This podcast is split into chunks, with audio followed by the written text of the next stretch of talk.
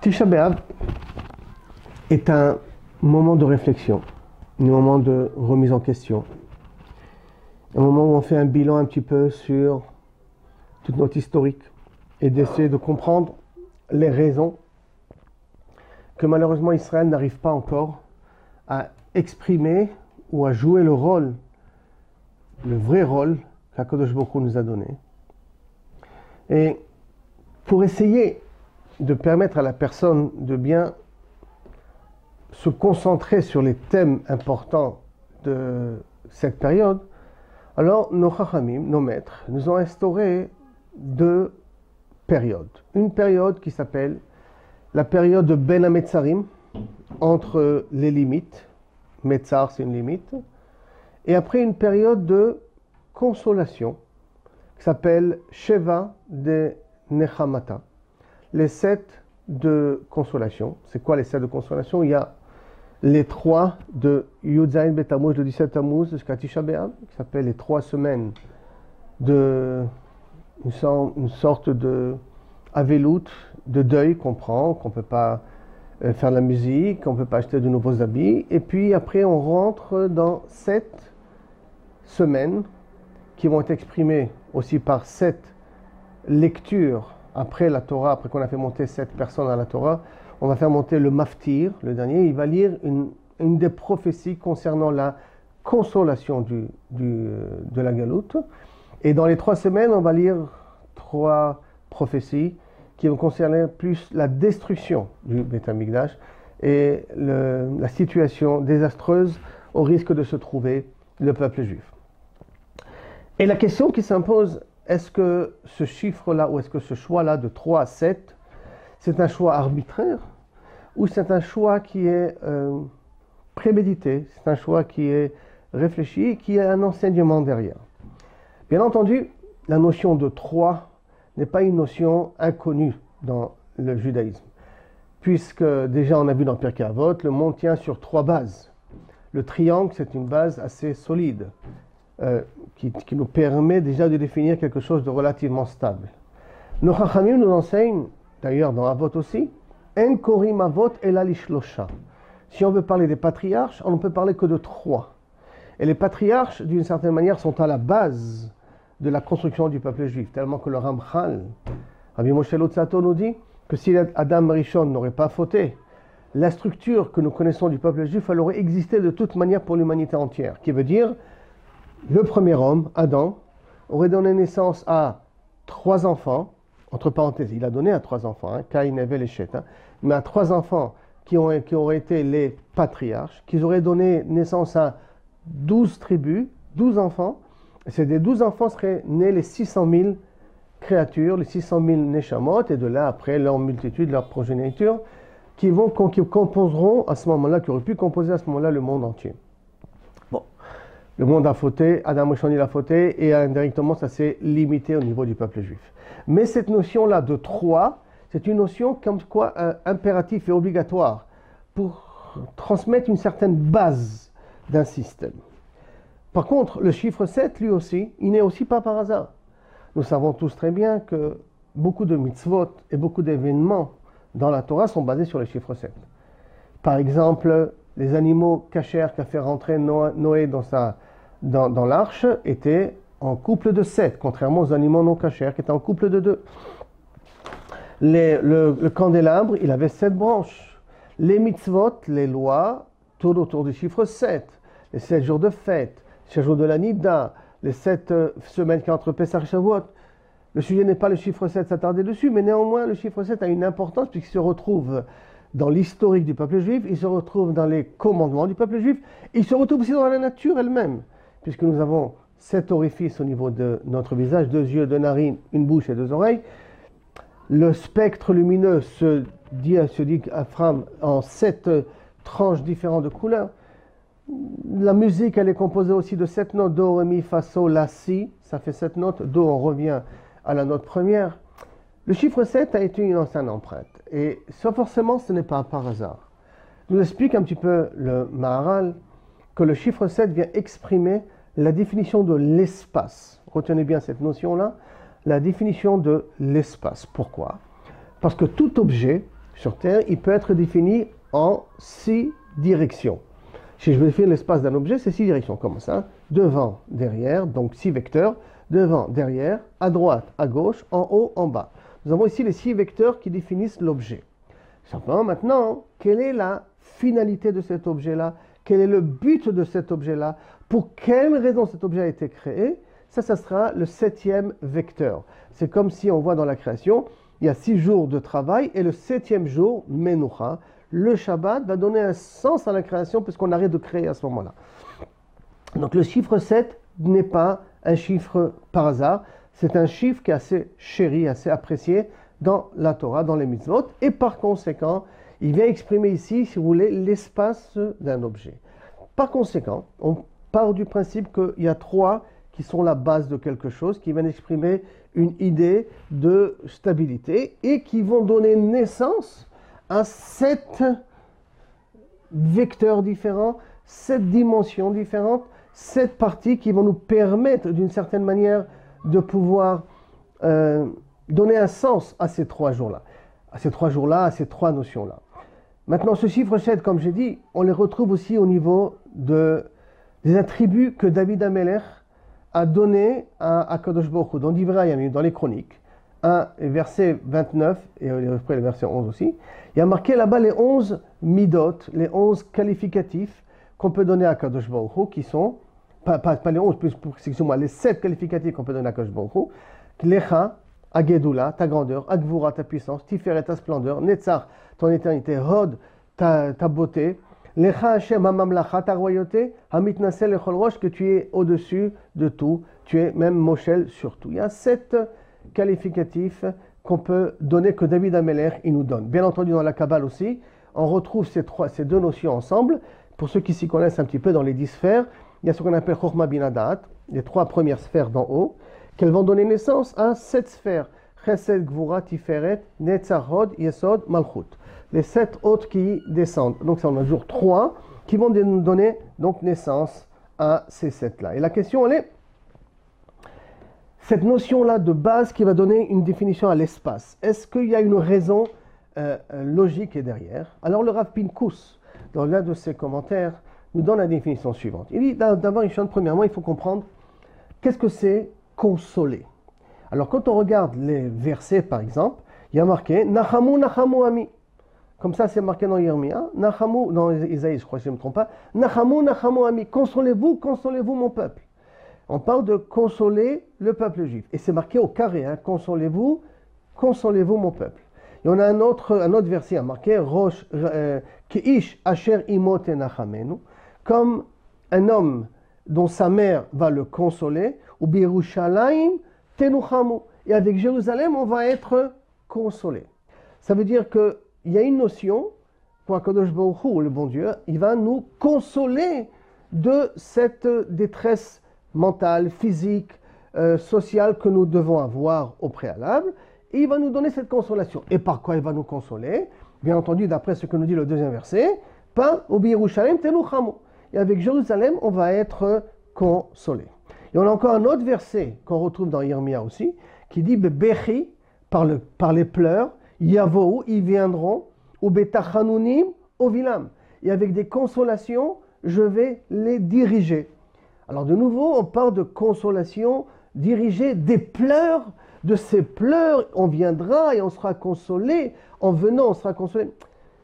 Comment comprendre qu'est-ce que c'est une consolation Je m'explique. Imaginons maintenant une personne qui a perdu 100 000 dollars. C'est beaucoup, hein ça fait très très très très mal. Et que quelqu'un lui retrouve les 100 000 dollars. Est-ce que ça veut dire qu'en lui retrouvant les 100 000 dollars, on l'a consolé du manque des 100 000 dollars? Ou tout simplement, on a enlevé le problème de sa détresse? J'ai perdu quelque chose, je l'ai retrouvé. En le retrouvant, j'ai rempli le manque que j'avais au départ. Donc, je ne suis pas consolé. Je suis d'une certaine manière euh, reprise et retrouvé ce que j'ai perdu. Mais dans la notion de consolation, normalement, ça sous-entend qu'on est encore dans une situation où l'objet nous manque, mais on a un remplaçant. On a quelque chose qui nous console du manque. mais si on nous redonne ce qui a manqué, alors en quoi on a besoin de nous consoler? Et par conséquent, ça veut dire quoi cette consolation-là Au carré, Nachamu, Nachamu, ami, ou comme on a dit, Yerushalayim, Tenuchamu, avec Jérusalem, on va être consolé. Mais justement, tout le pleur, c'est par le fait qu'on n'a pas Jérusalem et qu'on n'a pas le temple. Bien entendu, parce que Jérusalem sans le temple, Jérusalem est imparfaite. On n'a pas le temple, on n'a pas le Beth Alors, si tu vas nous donner le Beth Amikdash, tu ne nous consoles pas, tu nous donneras ce qui nous a manqué. Alors, ça veut dire quoi consoler? On a déjà dit consoler, c'est il me manque et je te donne quelque chose pour remplir ce manque-là, mais pas pour, remettre la situation au départ. Alors pour ça, ce serait bien qu'on essaye de comprendre cette notion de qu'est-ce que c'est euh, Nechama. Maintenant, où on utilise habituellement cette notion-là de Nechama, de consolation, où on connaît ça dans la vie de tous les jours, qui malheureusement est des fois utilisée?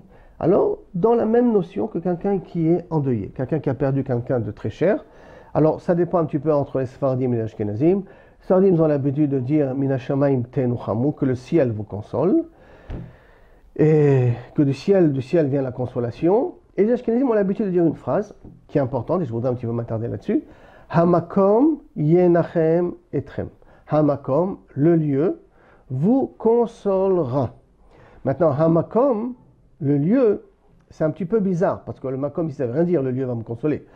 Euh, peut-être s'il m'a laissé un bon héritage, alors je peux comprendre que l'héritage, c'est une consolation. La maison et le makom, tout ça, c'est une consolation. Mais c'est sûr que ce n'est pas dans cette euh, optique-là que Chazal nous dit. Le makom, c'est melo kol kevodo. Kol kevodo, Hashem emale kol almin. Akosh remplit le monde entier. Le makom, c'est un kinou, c'est un, adjectif, c'est un synonyme, plus précisément, un synonyme de Akadosh Baruch du bon Dieu. Le makom, c'est un, un, synonyme du, nom de Akadosh Baruch Alors si c'est un synonyme du nom d'Akadosh Baruch alors on dit qu'Akadosh Baruch vous consolera. Hamakom yenachem etrem betar shavashar avele Parmi les autres personnes qui pleurent sur la destruction du Beth Mais on parle ici d'Akadosh Baruch avec le synonyme makom, lieu. Et la question qui s'impose, c'est pourquoi parler de pour, pour présenter Akadosh Baruch l'appeler le lieu Plutôt de dire Hachem inachem etrem.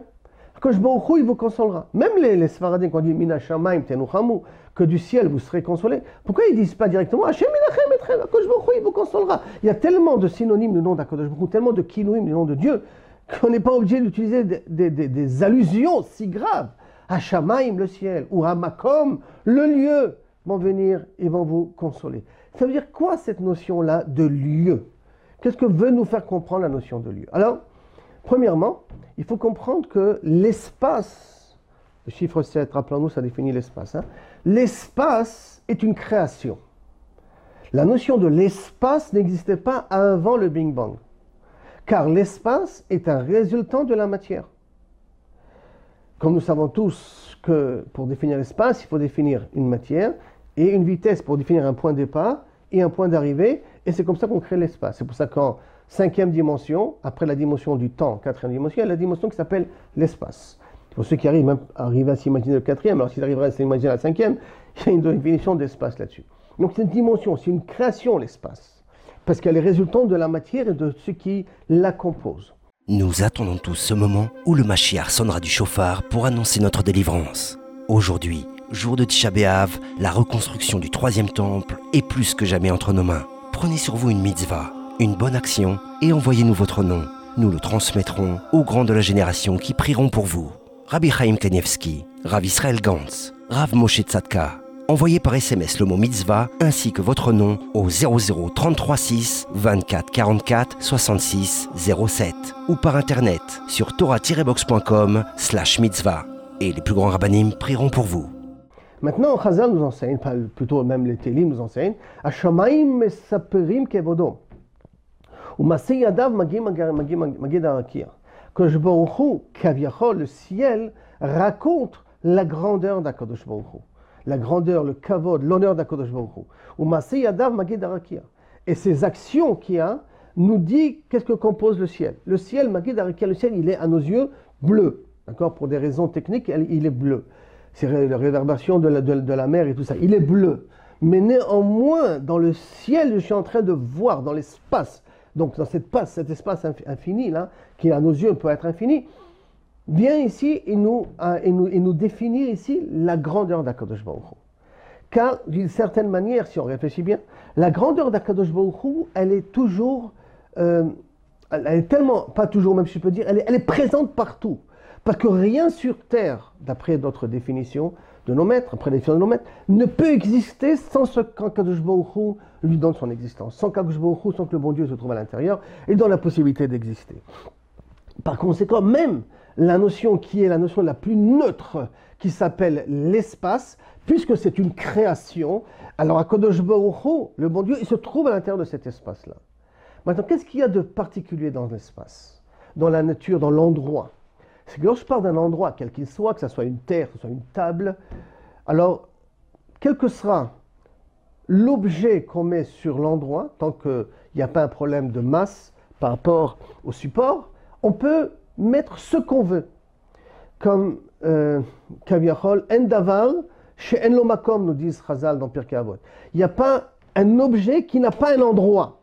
En vérité, c'est évident qu'il n'y a pas un objet qui n'a pas un endroit. L'objet doit, bien être posé quelque part. Non. Mais nos Chachamim veulent dire plus que ça. Il n'y a pas un objet qui n'a pas un endroit, ça veut dire qu'il a une finalité. Il y a un endroit qui lui est réservé. S'il y a un endroit qui lui est réservé, ça veut dire qu'Akadosh Baruch se trouve là, avec cet objet-là. Maintenant, l'avantage de l'endroit, c'est que il ne regarde pas qu'est-ce qu'on a posé dessus. Aux yeux d'Akadosh Baruch pas, il n'y a aucune différence. Qu'est-ce qui est posé sur l'objet C'est que l'objet, pour son existence, il a besoin de cet endroit. Donc l'endroit supporte tout, tant que du point de vue des masses, ça se supporte. Alors supporte tout. À par condition qu'il supporte tout, ça veut dire qu'il n'y a pas de différence quelque chose de cher ou quelque chose de moins cher. D'accord? Au niveau de l'endroit, au niveau du makom, on ne fait pas de distinction de la valeur de la personne ou de l'objet qui est entre nos mains. On ne fait pas de distinction. On est bien d'accord? Très bien. Maintenant, vous avez remarqué que lorsqu'un homme euh, il veut respecter, surtout à l'époque, et même dans le service divin, quand on veut respecter quelque chose, on veut montrer une certaine, euh, un certain honneur à, à la chose, qu'est-ce qu'on fait? On se prosterne devant la personne. Hein. Aujourd'hui, on lève le chapeau, aujourd'hui, on serre la main, et puis il y a toujours ce minag, comme on voit c'est dans le monde asiatique, c'est de se baisser, se baisser la tête devant. C'est un signe, d'honneur, un signe d'honneur qu'on veut montrer à la personne. Maintenant, dans le Beth quand on est devant Kodesh Baruch comment on a l'habitude d'aimer cet honneur? Pas uniquement par notre présence, mais aussi parce qu'on se prosterne. Maintenant, quand on se prosterne, qu'est-ce qu'on fait en vérité? On se rabaisse entièrement par terre et on met la tête au niveau des jambes. On met la tête au niveau des jambes. Comme quoi on dit qu'on n'est rien devant l'entité qui est devant nous, devant la puissance qui est devant nous. Et donc on se prosterne et on met la tête au niveau du pied. Pourquoi? Parce que, et justement on le fait ça sur le parterre même, peut-être pour symboliser et, accentuer cette notion-là, que devant un Kodosh Baruch il n'y a pas de différence. Qu'on soit à la tête ou qu'on soit à l'épée, il n'y a pas de différence qui fait. On est exactement la même chose. On est d'accord déjà sur cette première définition? De l'espace que ça veut dire, le makom, le chiffre 7, veut dire qu'on est tous égaux. Très bien. Maintenant, réfléchissons. On a dit que en revenant à la galoute, à la geoula, en pleurant, on viendra, et avec des consolations, il va nous diriger. Je vais vous poser une petite question. Pourquoi nous, le jour du Homer entre Shavuot et, et Pessah, on porte une forme de deuil Parce qu'on a perdu les 24 000 élèves de Rabbi Akiva. C'est l'une des raisons principales. On a perdu les 24 000 élèves de Rabbi Akiva. D'accord. Mais je ne comprends pas. On n'est pas censé tout le temps regarder en avant le passé, c'est le passé. On a perdu, on a perdu. On pleure, on pleure. On fait un jour de recueillement, un jour de recueillement. Mais depuis Pessah jusqu'à Shavuot, ou depuis Pessah jusqu'à Lagbomer, c'est pas un petit peu trop? Ah, parce que chaque jour, il y a des personnes qui sont mortes. Oui, mais d'accord, mais on ne peut pas faire un jour de recueillement. On a besoin de tout ça. Hein. Qu'est-ce qu'il nous explique nos Chachamim? Pour qu'on comprenne qu'est-ce qu'on a perdu.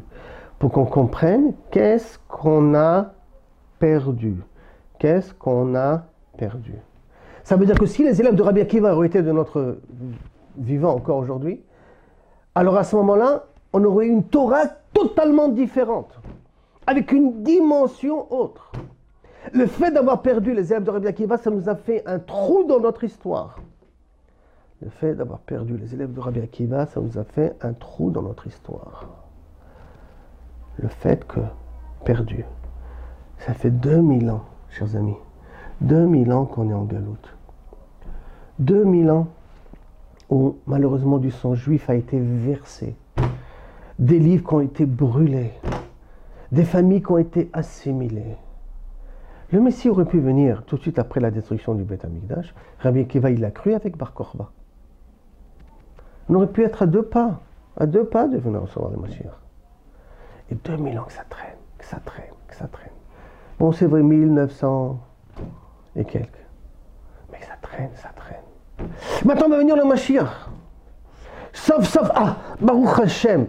Ah, l'histoire, elle s'arrête. Baruch Hashem, on est capable de pouvoir tourner une page. Mais qu'est-ce qu'on va s'apercevoir à ce moment-là Combien on a raté Combien de. Quand je va nous ouvrir les yeux, il va nous montrer combien d'éléments on aurait pu avoir, combien de gdusha, combien de sainteté, de compréhension, combien de niveaux de sensibilité on aurait pu avoir. Que tout ça a été perdu par nos fautes. Donc on va arriver à recevoir le diplôme. On va voir le diplôme avec des larmes, en disant Waouh, je vais être devant Rabbi Akiva, mais je ne vais rien comprendre de ce qu'il va dire. Je vois un Rabbi Akiva et je vois moi, je vais dire Regarde la distance qu'il y a. Pourquoi Pourquoi le Messie n'est pas venu avant? Donc on va venir avec une telle angoisse, avec un tel pleur et tel tachanounim de supplications, je vais vous ramener en disant Ribono Shalolin, pourquoi on ne s'est pas réveillé plus tôt?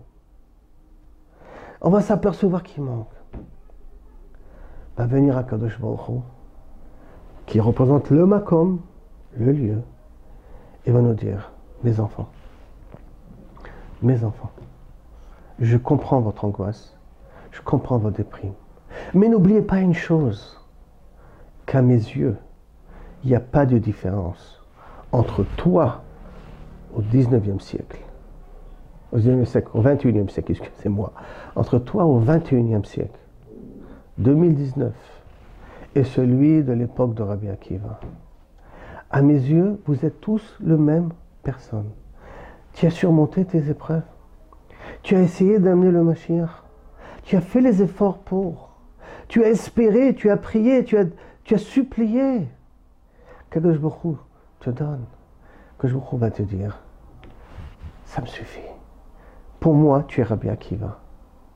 Et pour ça, je vais te donner sept semaines de consolation. Trois semaines de réflexion. Qu'est-ce qu'on a perdu? Pas qu'on a perdu que le bétamidash, oui, mais comprenez les années qui passent. Et combien de temps qu'on perd? Au lieu de profiter du Messie pendant mille ans, deux mille ans, il va nous rester à profiter du Messie jusqu'à l'an 6000. Ce n'est pas le sujet là maintenant. Mais ça peut être un sujet en soi. Qu'est-ce que c'est le Mashiach et qu'est-ce que c'est post-Mashiach? Mais au total, le Messie, il fonctionnera jusqu'à l'an 6000. Alors qu'on aurait pu profiter de lui pendant 2000 ans. Je me dira, c'est vrai. C'est vrai. Mais pendant ta vie, tu as essayé de faire ce qu'il fallait faire? Tu as essayé de, mais essayer de me créer un désir du Mashiach. Je précise bien, un désir du vrai Mashiach. Pas parce que tu as mal au ventre. Pas parce que tu veux avoir plus d'argent. Ben parce que tu veux être en plus grande santé, qui est vrai aussi. Mais surtout pas comprendre que chaque jour qui passe, chaque jour qu'on n'a pas pu potentialiser, c'est une journée de perdu. Et quand tu le fais, je vous dis, pour moi tu es égal. Tu es égal à Rabbi Akiva. Tu es exactement le même. Et ça va nous mettre dans une situation très bizarre. D'un côté, on va sentir le manque. D'un autre côté, Akashbourou va nous consoler en disant c'est vrai qu'il y a un manque, mais je vous apprécie, je vous aime quand même. Cette ambiguïté de deux mondes qui se réunissent ensemble. Un le pleure, comme le dit Jérémie, et d'autres, je vais les ramener. La Géoula avec le pleur en même temps. Qui est une situation où le peuple juif a l'habitude de vivre dans les deux facettes d'une pièce. D'un côté, de sentir la douleur, qu'est-ce que c'est être juif, et d'un autre côté, avoir la simcha, la joie d'être juif. Et d'ailleurs, dans les halachot, c'est très intéressant, on retrouve, dit Pinkus, la permission de boire du lait et de la viande, mais l'interdiction de boire, manger ensemble. On peut boire le lait, on peut manger la viande, mais pas ensemble. Ils peuvent cohabiter ensemble, mais jamais mélanger. Jamais mélanger. Par conséquent, on a trois semaines dont l'apothéose, c'est Tisha B'Av, qu'on réfléchit sur qu'est-ce qu'on a perdu. Et après cela, d'arriver, et on voit ici, on a fait le travail comme il faut. Alors, ce moment va, vont arriver cette semaine où Akadosh Baruch va nous dire c'est vrai qu'on a perdu, mais tu peux encore reconstruire. Tu peux encore, tu as encore de l'espoir. Le, le manque, il sera toujours un manque. Mais tu peux faire ton travail pour arriver à Rosh Hashanah. Mais tu peux faire ton travail. Cette semaine, si on arrive à Rosh Hashanah, tu peux faire ton travail. Et faire ton travail à mes yeux, à Kadosh c'est comme si tu as construit le Beth Amikdash. Alors fais-le. Je vais te consoler pendant sept semaines. Sept semaines, la définition de l'espace. Car Hamakom. En fin de compte, c'est Baruch qui nous consolera. Minashamaim Tenuchamu du ciel, on sera consolé. Comme ça ou comme ça. Mais on a une condition. Qu'on est conscient du manque qu'on a. Alors, je vous fasse à chacun ici, chacun qui m'entend, d'arriver à faire un petit peu son bon effet, son compte rendu avec lui-même. Qu'est-ce qu'on a perdu? Qu'est-ce qu'on a perdu?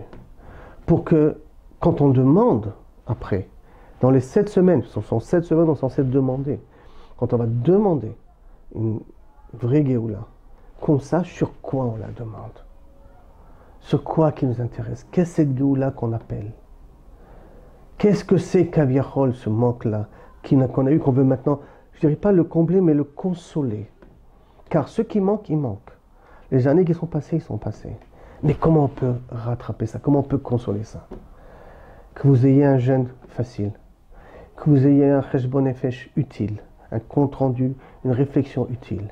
Et qu'Akadosh Baruch dise, sauf, dai, ça suffit, toutes nos difficultés qu'on a.